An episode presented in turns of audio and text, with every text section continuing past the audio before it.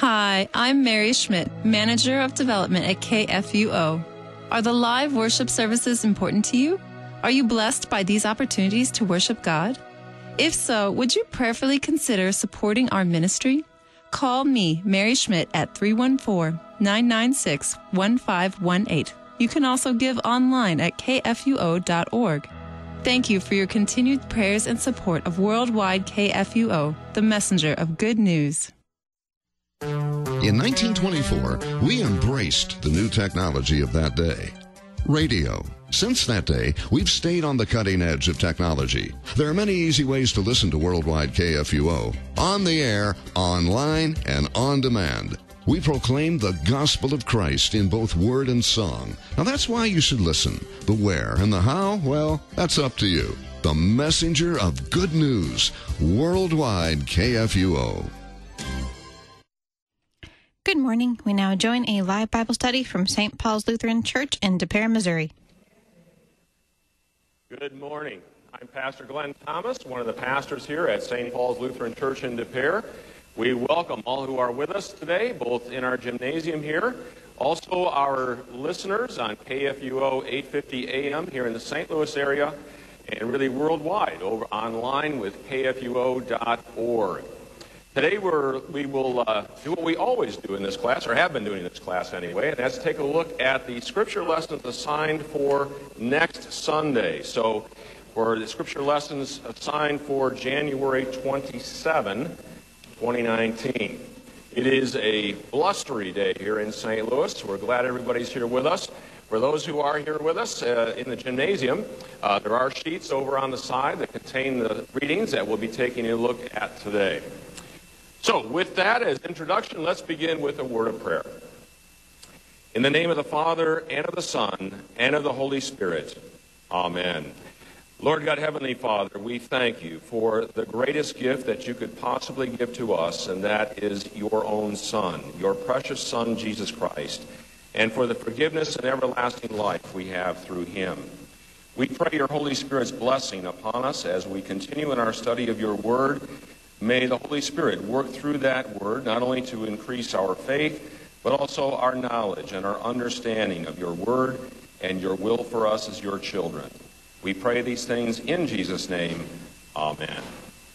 All right, we will take a look at uh, the lessons for next Sunday. We have an Old Testament lesson from Nehemiah, and um, I'll explain why the uh, the, the reading is chopped up. If you look at it, it's verses 1 through 3, verses 5 through 6, and verses 8 through 10.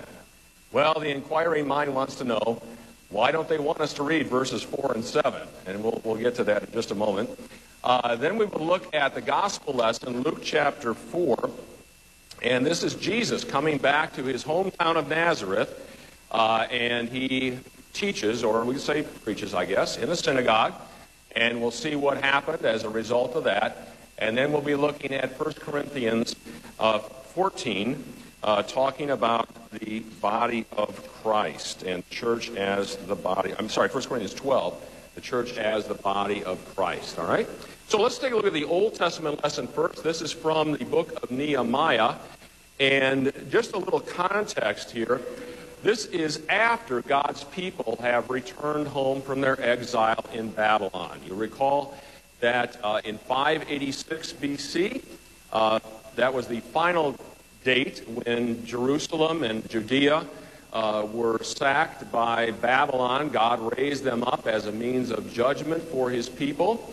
And even the temple in Jerusalem was destroyed, and many of God's people were carted off into captivity.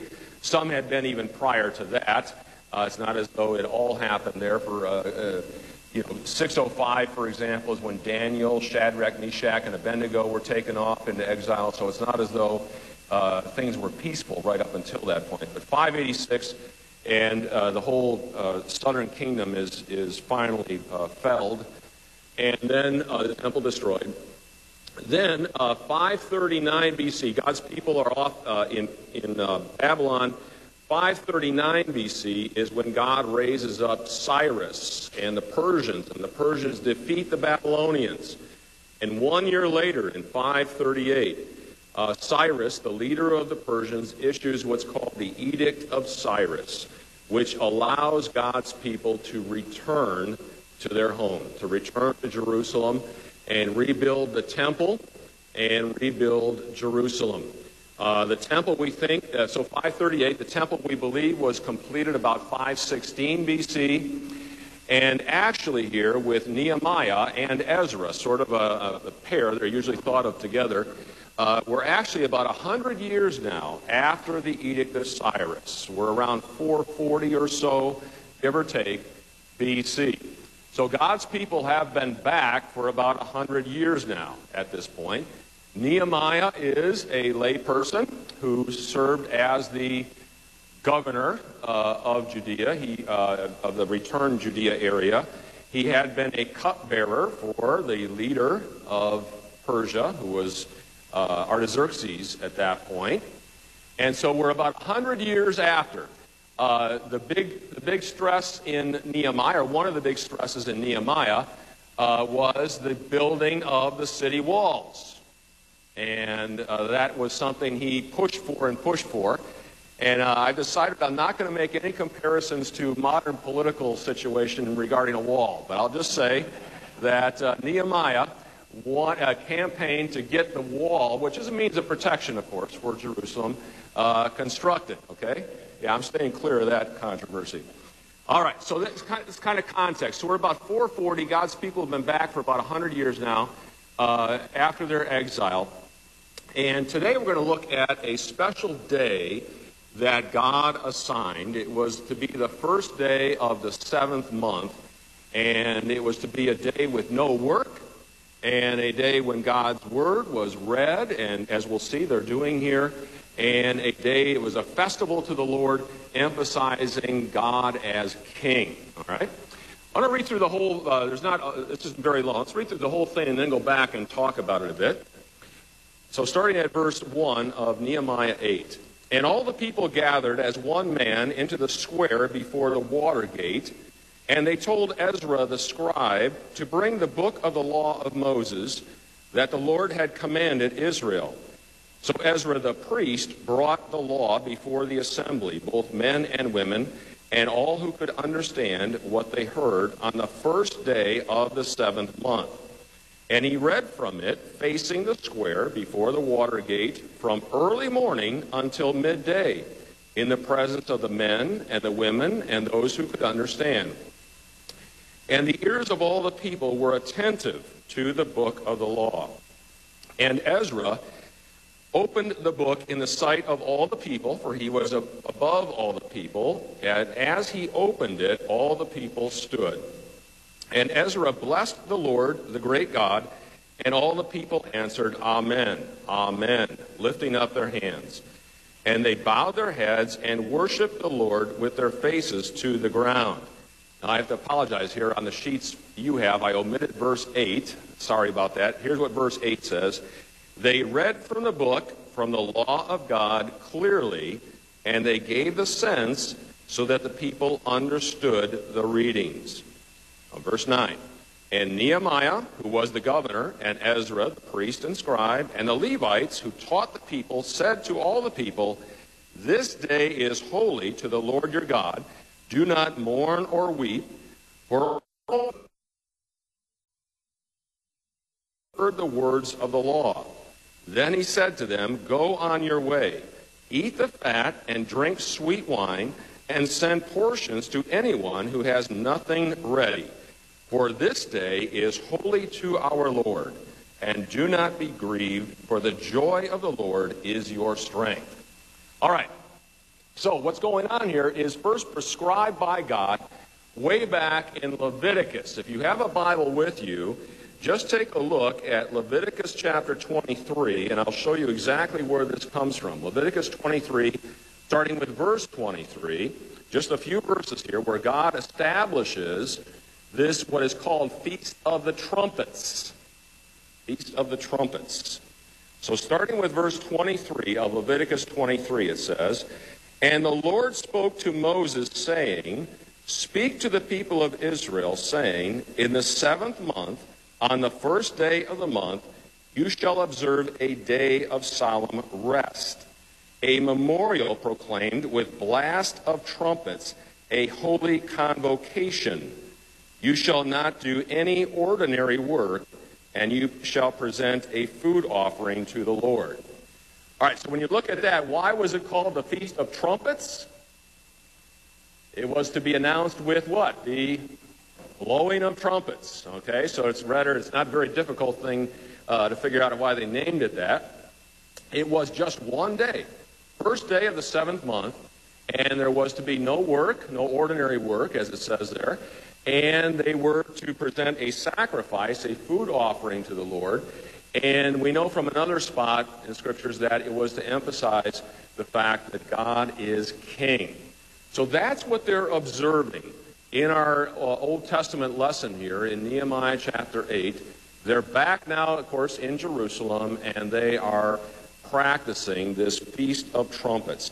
If you're ever interested in Leviticus 23, you can see here where God just rapid fire uh, initiates or, or commands that these festivals be held each and every year the Feast of Weeks, the Feast of First Fruits, uh, the Passover, and so on.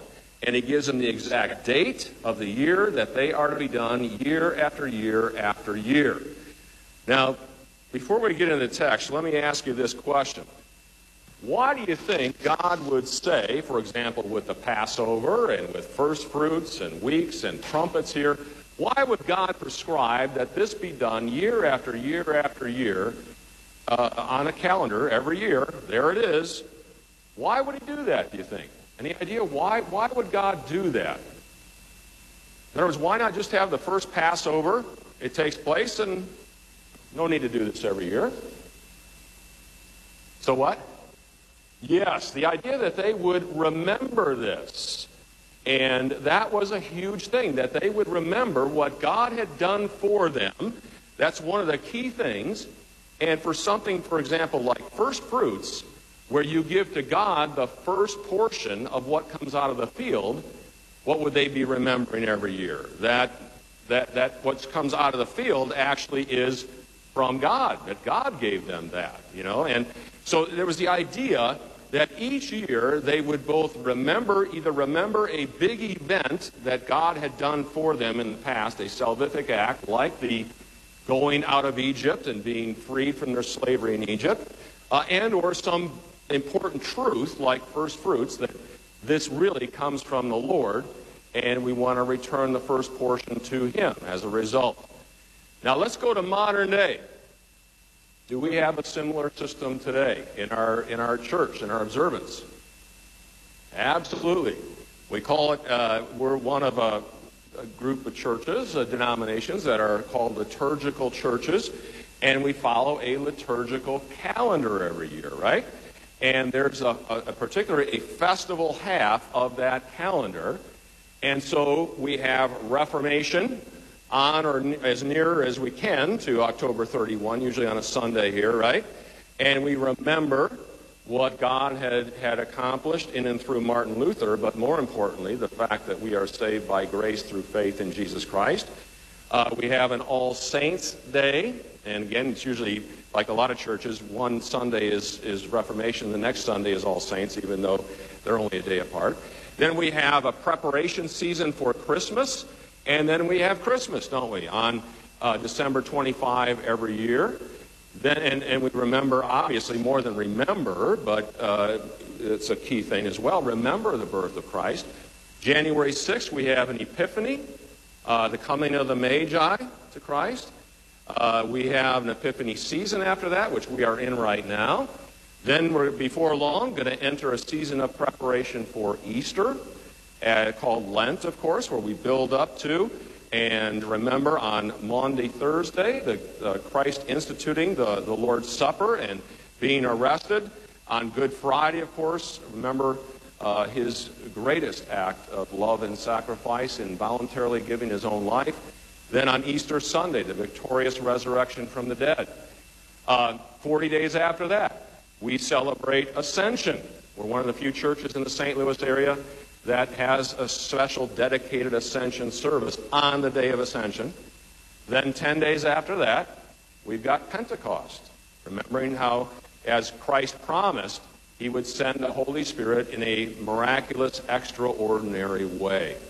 So you see, we are in that same sort of pattern that God established back in the Old Testament. Obviously, we don't, we don't observe the Passover or the Old Testament uh, ceremonial law here, but it's a very similar thing.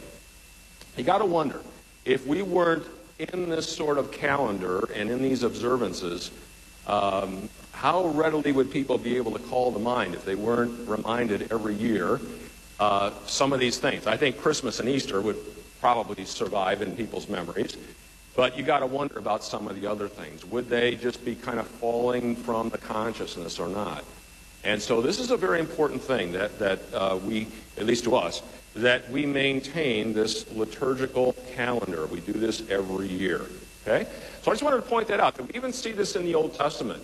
And we see God saying, every year do this on this specific day, and even giving them instructions for how they are to observe it. Okay? All right, it's probably more time than I should have spent on this, but that I wanted to show you that this is what's going on here in Nehemiah chapter 8. All right, so let's go through this text together. So they gather together. This is, again, on this day of trumpets, they gather together as one. So they're, they're kind of really together as one big group there in the square or the plaza uh, before the Watergate. The, the Watergate is, is not the uh, Watergate that we think of. Uh, in, a lot of political references today for some reason. Uh, the Watergate is two separate words. Uh, we think was the eastern wall. There was a, a uh, pool or a spring, I should say, of Gihon on the east, and we think that's where this was. So it was on the eastern side uh, of the city. And Ezra, notice here, Ezra is called a scribe here, and at the start of verse 2, he's called a priest. And uh, that's not a mistake. Uh, around this time and even before, uh, we see the rise of what are called scribes, who are priests, but they not only as scribes would, would, trans, would, would copy, I guess you'd say, the text, but they also became experts in the law, in the Torah in particular, in the first five books of the Bible, uh, written by Moses. They were sort of the experts. And uh, many think that Ezra is sort of the first one, is the first one mentioned, certainly, uh, scribe in the history of God's people. And so he's called, so Ezra here is called a scribe, and they called upon him to bring, bring uh, the book of the law of Moses. So again, we think this is the Torah, the first five books uh, Genesis, Exodus, Leviticus, Numbers, and Deuteronomy. So we think that's what's in this that he brings. And uh, notice there, uh, and they, no, notice here, who was taking the initiative? And they told Ezra the scribe to bring the book of the law of Moses. So who takes the initiative here and tells Ezra what to bring?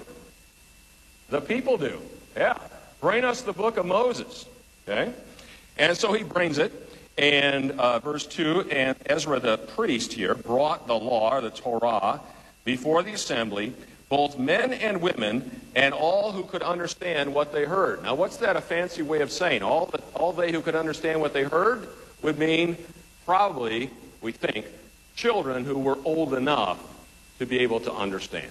Okay, so not so much infants or real young, but the children who at least were old enough to understand when they heard it. So this is not just men here, this is men, women, and we think again, children who were old enough when they heard it read, would be able to understand. And again, on the first day of the seventh month, we already talked about that. Uh, verse 3 And he, this would be Ezra, read from it, facing the square before the water gate, from early morning until midday. That doesn't sound very Lutheran. We got to get the service over in an hour, don't we? I mean, this is a long time standing around here listening. Uh, I'll let you talk about that. Uh, and uh, notice there uh, until midday. So, you know, again, we don't know exactly when he started, but let's say he started at, uh, let's say he started at even 9 o'clock. It says early morning, so let's go 7 ish. And midday, you know, if, if it's noon, that's five hours. Wow. All right. And so he did this in the presence of the men and the women who could understand. And notice there, and the ears of the people were attentive to the book of the law. So they they were um, not only there for hours at a time, but they were very attentive. They were listening to what was being read and explained. Verse 5 Ezra opened the book the sight of the people. We think he was up above them. It says they're probably on some sort of raised platform. He was above all the people. And notice what happens here. As he opened it, all the people stood. Why do you think all the people stood when he opens that book? Yeah, respect uh, for what they are going to hear. And what's that a recognition of? That this is what? That they're going to hear. The word of the Lord. Yeah, that this is God's word. And uh, now, do we do that? We have anything similar to that uh, today? When do we usually stand? We stand for usually the gospel. Uh, I don't know if you can say we've gotten lazy. We sit, we sit for the Old Testament and the epistle lesson, usually. And I think in most Lutheran churches, this is the custom. And then we stand for the reading of the gospel. Now, why do we stand for the reading of the gospel? Many times in the Gospels, uh, as we read, whose voice are we actually hearing? It's, it's, all the Word of God, but in particular, the voices of the voice of Jesus, right? That we hear Jesus speaking, we hear Jesus teaching, and it's simply out of respect and reverence for the fact that we are going to hear something about Christ now, and so we stand. Okay and we have a response back and forth, right? Even before, the pastor will say the gospel according to, well, I'll just say St. John, the second chapter, and the people say, Glory to you, O Lord, right? And then this is the gospel of our Lord at the end, praise to you, O Christ. So we, uh, again, have a similar practice just with the gospel lesson, though, okay? Uh, so verse 6, and Ezra blessed the Lord the great God, and all the people answered, Amen, Amen. What does the word Amen mean? We say it all the time. Let it be so, it shall be so. It's, it's a, almost a, a, a real uh, oh, fervent statement of faith and belief and trust in whatever has just been said. You know, it shall be so. And so they do this Amen, Amen after Ezra has blessed the Lord, and they lifted up their hands as they did it. Again, a, a custom of worship apparently for them. And now look what happened. They bowed their heads and worshiped the Lord with their faces to the ground. And I mentioned that I, uh, verse 7 is omitted here. Verse 7 contains the names of 13 Levites who were there helping to explain the Word of God. So the Word of God was not only being read, but it was being explained to the people. The me- its meaning was being told. Okay? Anything similar like that happen today? What do we call that? That explaining the Word of God. We call it the sermon. Yeah. And uh, there is an assumption there that the sermon is based upon whatever you have just read. Uh, I have unfortunately heard some sermons that read a text and then are talking about something uh, totally different. But the idea is that a part of the sermon should be an exposition of whatever the Bible reading is that you're talking about. And this is what these 13 guys were doing. And verse 8, uh, again, I'm, I'm, really sorry I omitted that for the people here. Uh, they read the law clearly and they gave the sense so that the people understood the reading. There is a, um, spec, again, this is speculation, we don't know this for sure, but there is speculation that these 13 Levites were actually explaining it to the people in Aramaic because the speculation is that some of the people did no, no longer understood the Hebrew that it was written in. So you got to wonder, would they read a section and then stop and let these Levites, these 13 guys, explain it in Aramaic? Possibly so. And that's probably why it took so long. And of course, they didn't get through all five books of Moses, if, they, if that, especially if that's doing it. But there, again, there is that speculation that uh, some of the common people uh, did not understand the, uh, the Hebrew any longer, the original language, and the Aramaic the common language at that time, and that maybe these Levites were uh, explaining it or giving it sense. Uh, happen today with immigrant families that come over, second or third generation, don't understand the, the language anymore, right? First generation speaks it in the home, and second and third generations are out in, you know, through everything to the marketplace and so on, and all of a sudden, they don't they don't understand the original language anymore that their, that their parents or their, I'm sorry, their grandparents uh, were speaking. So again, there's speculation that this is a part of what these 13 guys might have been doing, is helping to explain it in the language that the people understood at that day. All right, so the Levites taught the people, um, and they said, This is a day holy to the Lord. Do not mourn or weep. For all the people wept as they heard the words of the law. Now, that's an interesting reaction.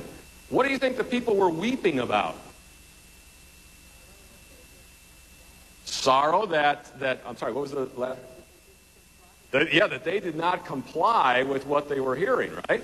What do we call this? The preaching of the law in the sense of a, the accusatory sense of the law, okay? Now, I've got to say that if you read the Torah, it is not all law. But of course, it does contain the Ten Commandments, and it does contain the, you know, a lot of the, a lot of the uh, rules in terms of uh, how God would, uh, guidelines would like his people to, to act, even ceremonial law and other laws. And it seems, we're implying here again, it doesn't say that's why they cried but and wept, but it would seem that the law was doing its accusatory force here with them. And, you know, it's sort of like this is the standard, and here's where I am, unfortunately. And they're, they're repenting, they're, they're weeping before the Lord. And that's, uh, while that is a natural reaction, notice that the uh, priests and Levites here turn the people in the opposite direction. That, you know, they say, uh, they said to them, Go your way, eat the fat, and drink. Now, sweet wine, we think that that word sweet can also be translated fine wine, and we think that probably is a better translation than sweet wine versus dry wine. Uh, as they, as, uh, and, and, send uh, portions uh, to anyone who has nothing. Notice, therefore, this day is holy to our Lord and do not be grieved. So they're saying to them, no, don't be grieved. This is a day holy to the Lord. The joy of the Lord is your strength. The joy of Yahweh is your strength. And, you know, they, they are pointing people not to the law, but to what we today would call the gospel. And that's the good news between you and God. He has brought you back uh, from your captivity. Uh, you are his people, and it's only when you can have joy in that Lord who has redeemed you that you have strength. And so that's why they call the joy of the Lord is your strength. So this is a rather interesting section. The thing it has in common with the gospel lesson is there is preaching that takes place, in this case, the reading of it and the explanation by these Levites. And in the gospel lesson, we've got, we're going to see Jesus preaching in his hometown synagogue in Nazareth. Okay? So this sets up the Old Testament, and uh, uh, any, any comments here or questions before we move to the gospel lesson?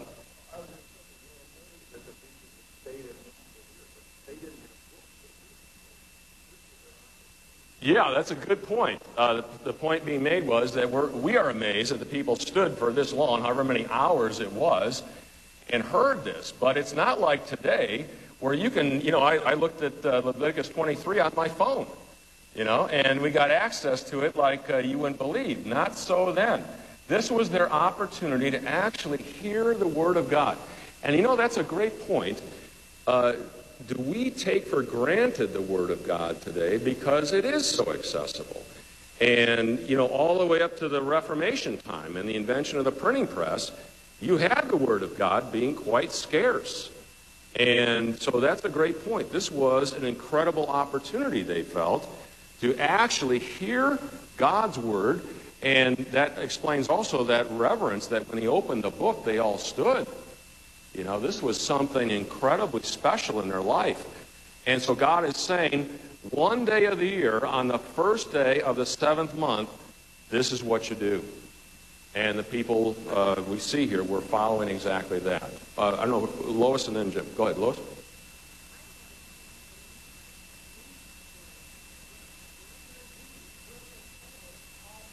Yeah, that's a great. Right. Right. We don't want to read too much into this, but the question is a great one that if the Levites were around, why were the people not understanding what was being read? And why weren't they out there uh, teaching on a regular basis? And again, uh, in the end, we have to say we don't know. Some would try to explain it by this language, if it was a language barrier, but then you would think, even so, should be doing this on a daily basis in, the, in you know, uh, for the people and with the people. So I got to say, I, I just don't know, unless there were parts of the Torah that they had not been teaching on, and, and these were the parts that were read, and so the people were totally unfamiliar with it, and they had to, they had to explain it. But somehow the people were not, uh, not understanding it. Now, this is a good point. I was going to make this point. Boy, going here. Um, today, is there, is there, do you think, a greater, a greater need or a lesser need for the pastor to explain the Word of God to people than there was, so let's say, 50 years ago? More or less? Greater. Okay, yeah, most of you are saying greater. Uh, and I, I, think I would have to agree that unfortunately, now uh, there are always exceptions to this, and we have so many exceptions to this in our own congregation with how well educated, how knowledgeable uh, our children are uh, with the Word of God. But I will tell you the stories of being in confirmation class uh, now and uh, asking kids to open up to uh, Luke, for example. And where do they go? Table of contents. See where Gospel Luke is. And even though at the beginning of confirmation we haven't memorized all the, all the books, but unfortunately that they write them down on a test, and how much of that actually sticks. And so there is just a general, I think, greater need, I would agree with you said greater, greater need today to explain things that maybe 50 years ago you could kind of take for granted that people knew. So in a sermon, you, you didn't need maybe 50 years ago to explain as much as we do today. And I'll tell you, we, we uh, try to stay cognizant of that. We try not to assume that everybody out there before us on a Sunday morning uh, knows all this stuff. So we try not to make passing references to things that might leave some people, at least, in the dust and make them feel like, well, I guess I don't belong here because I don't, I don't understand this at all. And so what they were doing back then is, again, it's a good thing for us to see that for some reason a lot of the people did not know or did not understand what was being read. Okay? You want to follow up? Hmm?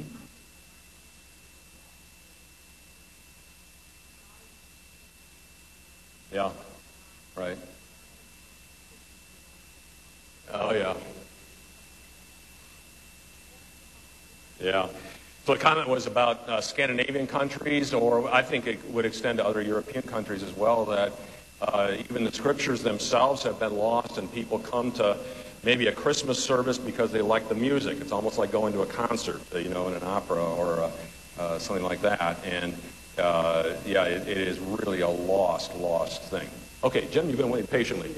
Oh, she asked this question. You did. Okay, that must. It's a great question. All right. Any other comments or questions then before we move on to the gospel lesson? All right. Let's move on then, and I will come back. I hope and get. Uh, 1 Corinthians 12. But it is somewhat related here. So let's go to Luke chapter 4. And you know, this is the uh, early on in Jesus' ministry, and he comes back to his hometown. Now, what would you what would you expect the reaction might be in his hometown when he comes back? Here's the here's the here's the hometown boy coming back. Uh, you know, uh, let's give him a warm welcome, and uh, this is just great. Well, we'll see. Uh, yeah, it starts off great, but uh, by the end of this lesson, they want to throw him off a cliff. And so, uh, not, not what you might expect when he comes back home. I just got to throw in one story here. There was a, I, won't identify, it was a pastor who said that uh, he, he went back to his home congregation. There's always a lot of pressure when you go back to your home congregation and preach the first time. You know, when you're a seminary student or something along those lines and you're nervous because all the people know you and they remember you and all that. So he gets up there, he preaches a sermon, and he's all done and he's in the line greeting people. And it, it was like a first or second grade teacher came through. He went to Lutheran school and she was uh, his teacher. He, she shakes his hand and says, I guess God still does work miracles. so, and he had to admit that as a young boy, he maybe wasn't the best behaved. And, uh, but I thought, boy, that's a, quite a reaction uh, to a sermon. Now, so anyway, let's take a look at the lesson here. Uh, and uh, he, this would be Jesus, we're starting verse 16 of Luke 4. And he, Jesus, came to Nazareth where he had been brought up. And as was his custom, he went to the synagogue on the day on the Sabbath day, and he stood up to read. Let me just stop here for a second. The, these synagogues, after the after the destruction of the temple in Jerusalem, uh, you know, and, and, it started. It seems to pop up, and even with the temple in Jerusalem, they are there are synagogues all over throughout uh, the Promised Land, and wherever there are are significant populations of uh, Jews, they seem to pop up. They are obviously not, the, not a temple, they are a synagogue, they are a house of prayer. And on the Sabbath day, there would usually be some sort of instruction like this that would take place. They did not have pastors, as we would think of pastors today, like we do here at St. Paul's. They instead had a gentleman, usually a, one, who was named the ruler of the synagogue. And it would be his, his responsibility to make sure that these readings of God's Word and some sort of instruction and some sort of prayer would take place and on the Sabbath day. Okay? So that was the ruler of the synagogue. And you see sometimes Jesus will run into a ruler of the synagogue, or you'll hear Paul uh, in Acts, same type of thing. This is the guy. And so Jesus goes to the synagogue as was his habit, on the Sabbath day, and this would be the custom. They would stand up to read, they would sit down to teach. Okay? So uh, you may think this is, it is, I guess, rather strange uh, compared to our custom today. We have the pastor stand in the pulpit, right? So people can see and hear. Uh, remember when Jesus is doing the, the Sermon on the Mount, he, he goes out into the boat a little bit and does what? Sits down. So this was the custom that the rabbis would sit down to teach. Okay? So verse 17, and the scroll of the prophet Isaiah was given to him. Notice he did not pick which scroll, it seems. Uh, we don't have any record of him saying, I want this, the, the uh, scroll for Isaiah. It's also a good point, a place to point out that the people didn't have a collected book here yet. Uh, it's going to be about a well, roughly 100 years or so before the people have what's later uh, what would be called a codex, C-O-D-E-X, which would be more of a book type structure. At this point, they're still on scrolls, okay? So they're unrolling here. You would get a scroll of the prophet Isaiah and unroll it. Now, here's where Jesus starts making some choices. He, Jesus, unrolled the scroll and found the place where it was written. So see, he, he takes the scroll, but he's being he's directing the show now, or he's directing what's happening. He goes to this particular spot in the scroll. Okay?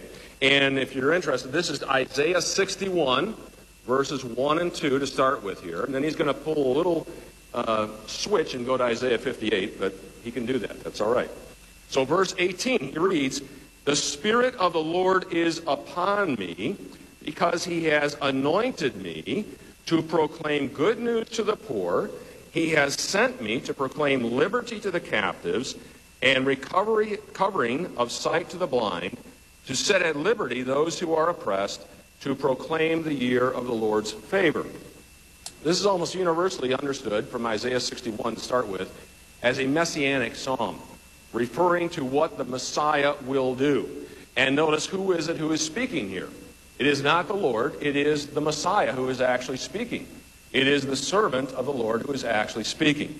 So he starts off with, The Spirit of the Lord is upon me because he, this Spirit of the Lord, has anointed me.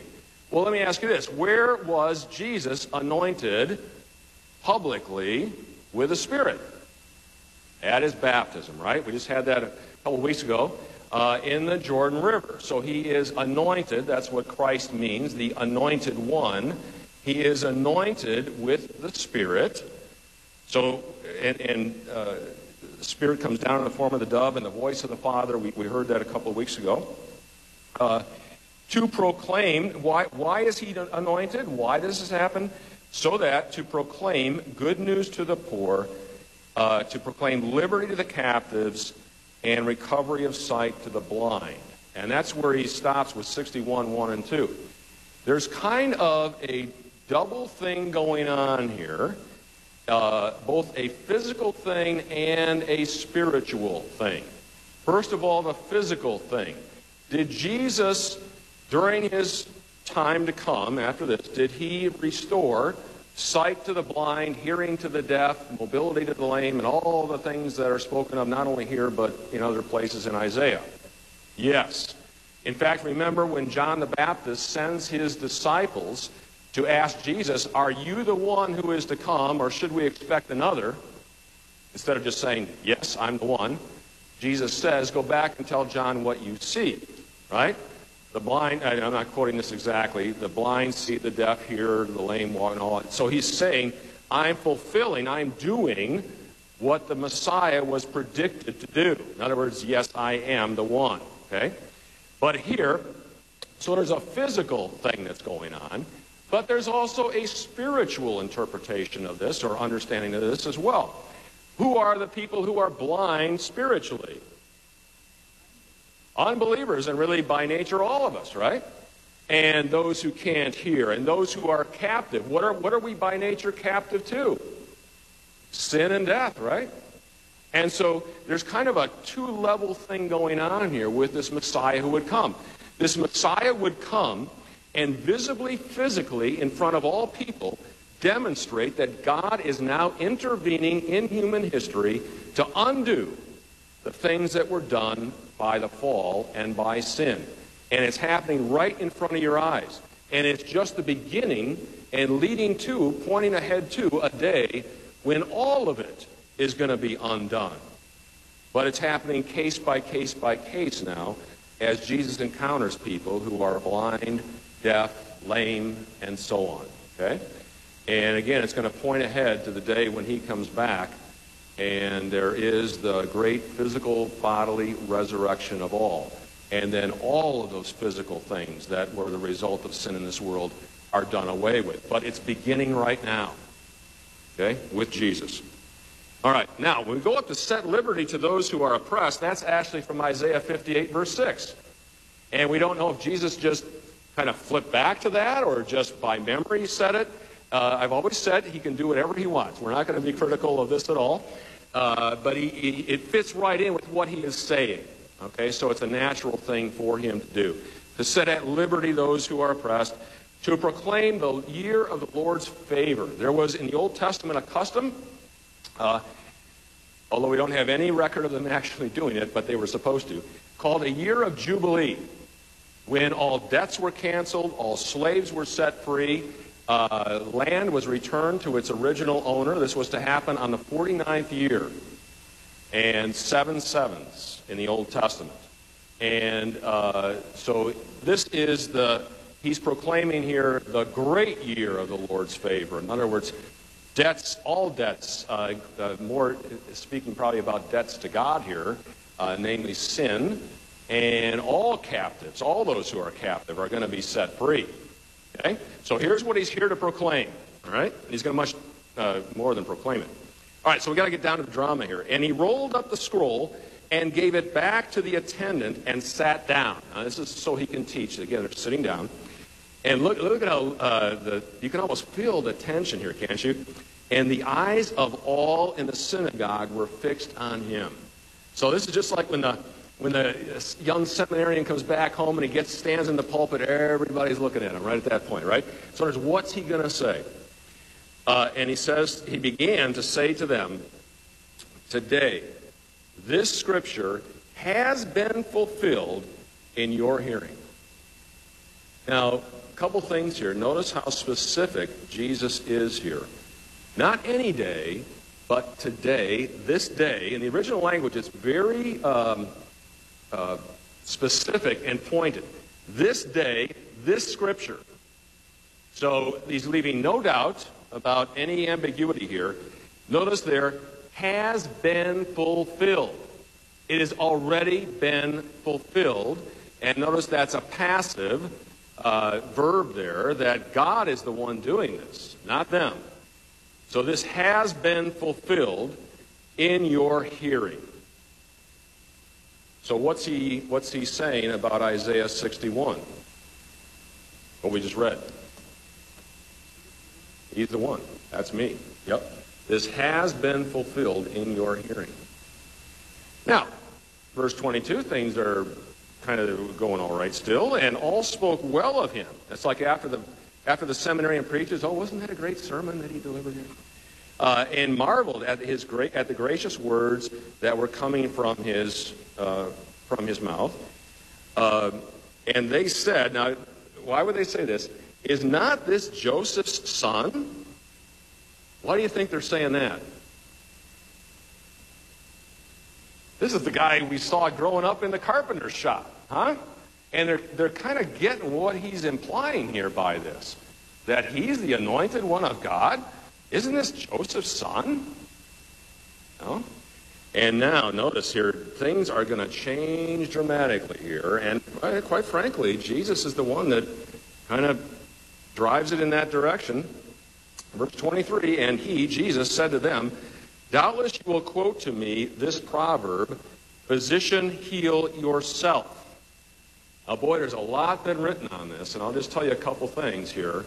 Uh, there's a lot we could read on this.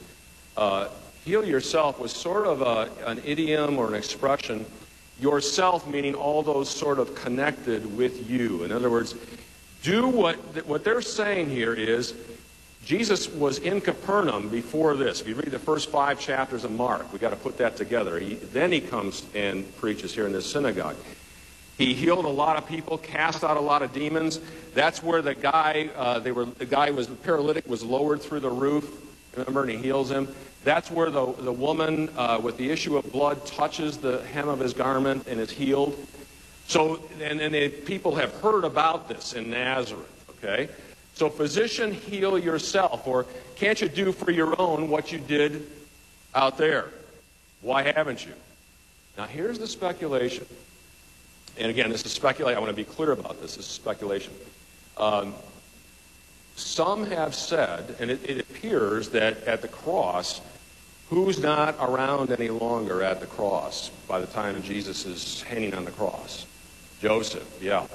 And there is speculation that even here at this point, uh, Joseph is dead. And so, what's, what's their kind of accusation almost? If you're out there raise, uh, healing all these people and bringing them health, physician, heal yourself. You know, why didn't you do it for your own father? And so there's a so and Jesus heads this off saying, Doubtless you will quote to me, physician, heal yourself. Okay? So again, that I want to again I want to say that's speculation. We don't know, but it would be a good explanation for for that quote from Jesus there. Okay, um, what we have heard you did in Capernaum, do here in your hometown as well. In other words, again, all those miracles we heard you doing in Capernaum. Uh, Peter's mother-in-law was another one uh, healed right over Do it here. In other words, we want we want to see some of this ourselves. And verse 24, and he said, Truly I say to you no prophet is acceptable in his hometown. That's a, that has gotten to be used as a saying a lot, hasn't it? No, uh, no prophet has honor in his own town or, you know, that sort of thing. This is where it comes from. Um, but I, uh, verse 25, but in truth I tell you, now here's where Jesus is going to point out two examples in the Old Testament, one with Elijah and one with Elisha, where prophets, namely Elijah and Elisha, were sent to Gentiles. So watch this one. But in truth, I tell you, there were many widows in Israel in the days of Elijah. So there were a lot of widows in Israel when the heavens were shut up for three years. You can read about that in 1 Kings 17, three years and six months. And a great famine came over all the land, and Elijah was sent to none of them, but only to Zarephath in the land of Sidon. Read, not in Israel, to a woman who was a widow. Read there, a Gentile widow. So how are the how is how are his hearers going to take that? Not so well. What he's implying is uh, God chose the Gentiles, uh, this Gentile widow, over all the other widows in Israel at that time. That's not going to be too good for them. And uh, verse 27 And there were many lepers in Israel in the time of the prophet Elisha, and none of them was cleansed, but only Naaman the Syrian. Now, that's in 2 Kings 5 1 to 14. Remember, there's that whole conversation about washing and so on in the river. Uh, now, when they heard these things, so again, same uh, Syrian, notice he's a Syrian here. He's a non Israelite, another Gentile. So, verse 28 when they, this would be his hearers there, the people, heard these things, all in the synagogue were filled with wrath. And they rose up and drove him out of the town and brought him to the brow of the hill, or we could say the pinnacle or the, the cliff of the hill, on which their town was built, so that they could throw him down the cliff. But passing through their midst, he went away. This was a, uh, just a miraculous, again, passing through their midst, he goes away. Why would he, why would he do that? Why would he not just passively let them throw him off the cliff? Not, not his time yet. You know, the, things are very much in Jesus' control. Same thing when he feeds the 5,000 men, and who knows how many women and children with five loaves of bread and two fish. The people come, and what do, what do they want to do? Make him their king. And again, he passes through the midst of them. And, you know, when you stop and think about this, think about Maundy, Thursday, when the temple guard is coming to arrest Jesus. Could he have passed right through the midst of them as well? Sure but he did not. It was his time at that point, right? And again, that's always impressed me. Uh, some of you have in this room uh, stood on the Mount of Olives and looked out how close Jerusalem is, and at night certainly could have seen the torches coming. Could have escaped uh, to go over the top of the Mount of Olives. You're in the you're in the wilderness. Had plenty of time to do that uh, but he did not. Nor did he choose to walk through the midst of them, nor, as he tells Peter, would he, would he call upon legions of angels to come to his defense. He voluntarily and willingly allows himself to be arrested and taken away because now it is his time. Okay? What this uh, text does is points to a general pattern that is going to take place. And we'll see it in the three years of Jesus' ministry leading to the ultimate rejection, not only by people in his hometown, but by uh, the chief priests, scribes, elders, and many others as well. This is kind of setting the stage. All Jesus does is tell them who he is. He is the anointed one of God. And that's the reaction. And we're going to see that throughout the gospel, uh, culminating in the cross, and uh, very happily culminating in an empty tomb after that. Okay? All right, let me stop here. We got just a few minutes for the epistle lesson. Any uh, comments or questions on the gospel reading for next Sunday? It was kind of an unexpected homecoming that, uh, that he has. At least the result of it is, is kind of unexpected. Jim? How, what, how does it come about that Oh, okay. Okay, that's a great question. How is it that Jesus was allowed to, to do this, to uh, preach or teach in the temple? This was kind of the regular custom that they would have a uh, not only the reading of Scripture, but a, uh, a rabbi or someone who was recognized to be knowledgeable in the Scriptures give an exposition of, of the Scriptures. And so the speculation is here that the ruler of the synagogue heard that Jesus was in town and arranged for Jesus to be the one to teach. But this was the regular custom uh, in the synagogue. They would have, and it could be more than one, uh, sit down and actually expound on, the, on whatever was, was read for the people. Yeah, so it's nothing unusual in that sense, But in the other sense, this was a day like they had never seen before in that synagogue, when someone would come in and say, I am, in, in effect, I am the one who's spoken about in Isaiah 61. I mean, just can, can imagine what their reaction must have been, especially all the hometown folks who remember him uh, growing up and remember Joseph, who was or wasn't still around. We don't know. All right? Yes?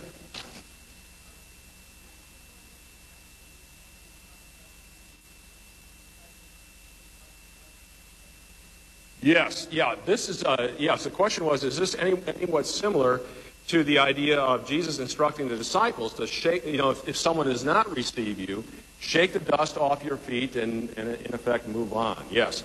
And it, it's the same sort of thing here. There is this rejection. And notice Jesus doesn't stick around and debate any further with them. From everything we know, he's, he's off from here. And uh, yeah, that's, that's a very good comparison. Okay, any others? All right, we got uh, very little time. Let's just go to uh, 1 Corinthians 12. And Corinth is a very divided congregation. Uh, they are divided in a sense that, remember, Paul says earlier in the book, uh, some follow Paul, some follow Apollos, uh, some follow Christ. So they're divided in terms of one's following one pastor and one's another and one's another. Uh, they're divided in how they um, observe the Lord's Supper between the haves and the have nots. Uh, won't go into great detail there, but many of the haves would be gorging themselves with food and, and, even inebriated, we believe, and the have nots just the opposite. Uh, and they were also very divided when it came to spiritual gifts and how those were being manifested in the congregation at Corinth. Uh, some feeling that they were superior to others because they had certain spiritual gifts. And so, Paul, in this section, is going against that kind of thinking and wants to point out to them that they are all one body in Christ and that there is no superior or inferior, that all parts of the body are needed. Now, this was not unique. Back in that time, the politicians used this same kind of rhetoric, talking about a, a, a body, a body politic, but the, the politicians who were the, the powerful used it just the opposite way.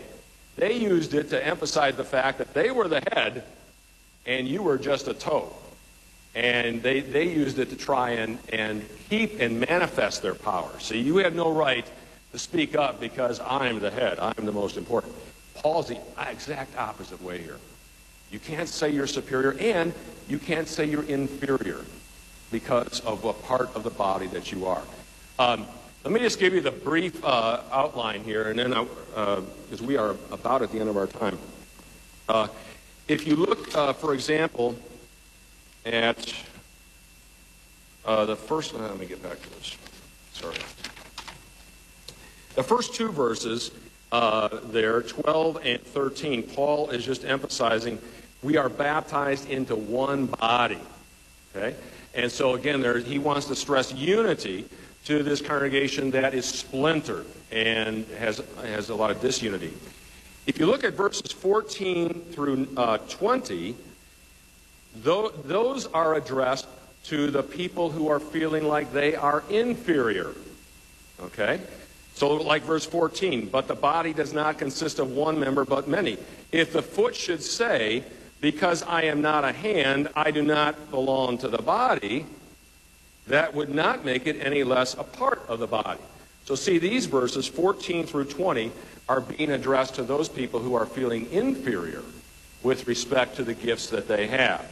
And apparently, there were some people who were feeling that. Okay? And the big thing is look at verse 18. But as it is, God arranged the members in the body, each one of them as He chooses. So Paul's point is here don't be talking about inferiority or superiority. God is the one who arranged all this. If you're somehow not happy with this, who are you not happy with? God. He's the one who arranged it, right? All right, then uh, verses 21 through 26 are addressed to those who feel superior. My gifts are better than yours.